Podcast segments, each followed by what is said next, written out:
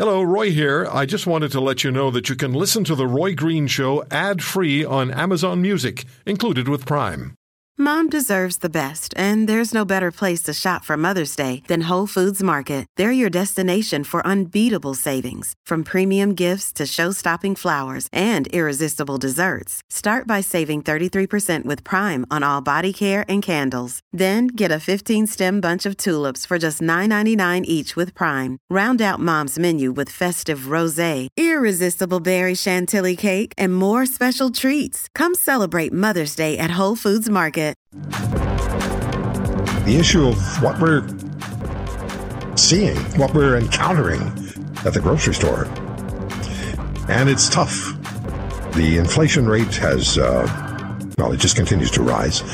And as our friend Professor Sylvain Charlebois has told us, Food inflation has outpaced general inflation for quite some time. It was 13 months. I'm not sure if that's still the case. Sylvain Charlebois, professor at Dalhousie University, the director of the AgriFoods Analytics Laboratory. Sylvain, thank you very much uh, for starting this off. And if I can just start with this and get you to explain if this is correct. If I understand this, even when food inflation slows, it doesn't mean that food prices will begin to go down only means they'll slow down as far as increasing costs are concerned. Is that correct? You are very good with your arithmetic, Roy. Congratulations. Quite sure I know what I said. uh, there seems to be a lot of confusion uh, in terms of, of, of, what inflation actually means, uh, what are what is going on with food prices. But generally speaking, you want food prices to rise over time. You want uh, uh, some in food inflation. The sweet spot is 1.5 to 2.5, but uh, obviously we've been we've been way over that for quite some time, over a year now, well over a year, and, and that's why. And, and of course, as you mentioned earlier, the food inflation rate has exceeded the general inflation rate for over a year now, and that's why everyone is noticing higher prices uh, at the grocery store wondering what is going on, where is this coming from. The reality, Roy, is that Canada has the third lowest food inflation rate uh, within the G7, and it's actually even lower than Denmark's or the Netherlands. And, and both countries are agri-food superpowers. So, uh, in a grand scheme of things, Canada is not doing too badly. But the point I'm making is this is a global phenomenon. So to point fingers at one factor or one sector is uh, is a little short sighted at this point. A little too easy to do that, and, and as you say, short sighted. Now, last weekend when we spoke, you gave us a hint that something was going to be coming our way. And then we found out that it was the Loblaws price freeze for no name products. How's that gone over? So you remember? Yeah. Oh, I remember. Uh, I couldn't tell you uh, when we spoke last weekend, but I knew it was coming, and uh, I just didn't know how people were going to react to the freeze. Uh, and uh, there, there's, uh, I think there's, there, there, was some mixed reactions to Loblaws, and obviously there's there's some baggage. of course, people remember the bread price fixing scheme uh, a few years ago, and, and people are, are quite skeptical. We're actually we've decided as a lab to survey Canadians on what they think about Loblaw's decision to freeze prices until January, and and also we'll try to measure consumer trust towards grocers, processors, the entire food industry, and policy as well, food policy coming from our government. So. Uh, we'll probably have results in a couple of weeks. Uh, but Loblaw's campaign is, in my view, noteworthy for two reasons. One, it includes 1,500 products, no name products. That is the largest price freeze campaign I've seen around the world. I think the largest one was Carrefour's in France, which included about 500 products. And the other thing that we need to keep in mind is that the campaign includes the highly lucrative holiday season.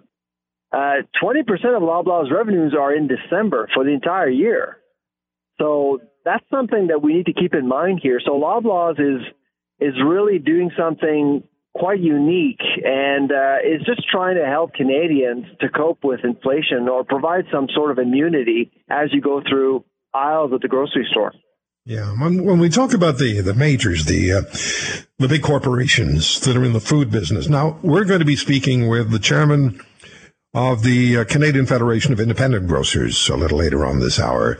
What's it like for the independent grocers who, well, you know, they're standing basically on their own, or they have a they have a, uh, an association, but they have to battle the big guys on the big guys' terms almost. What's it like for them?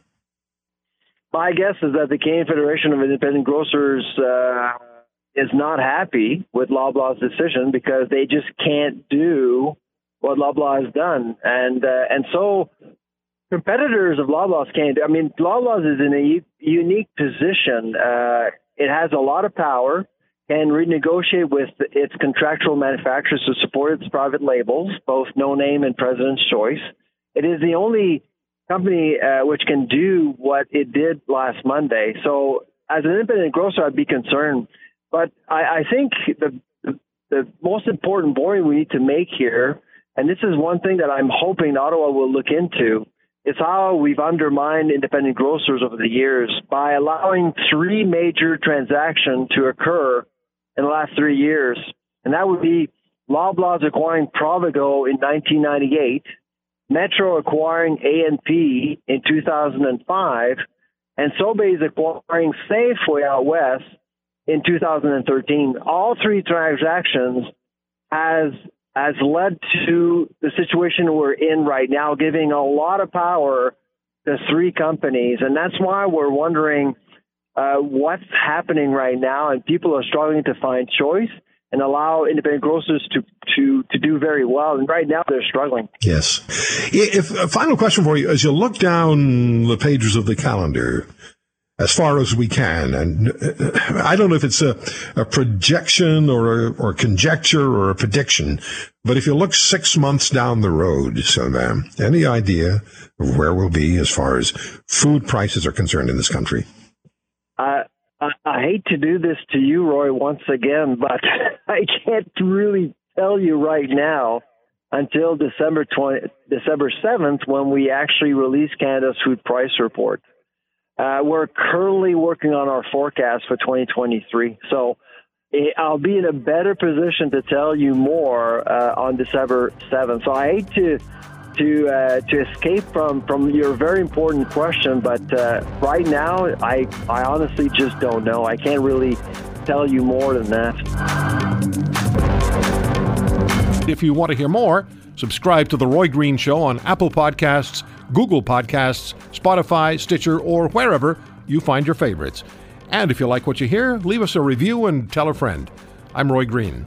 Have a great weekend.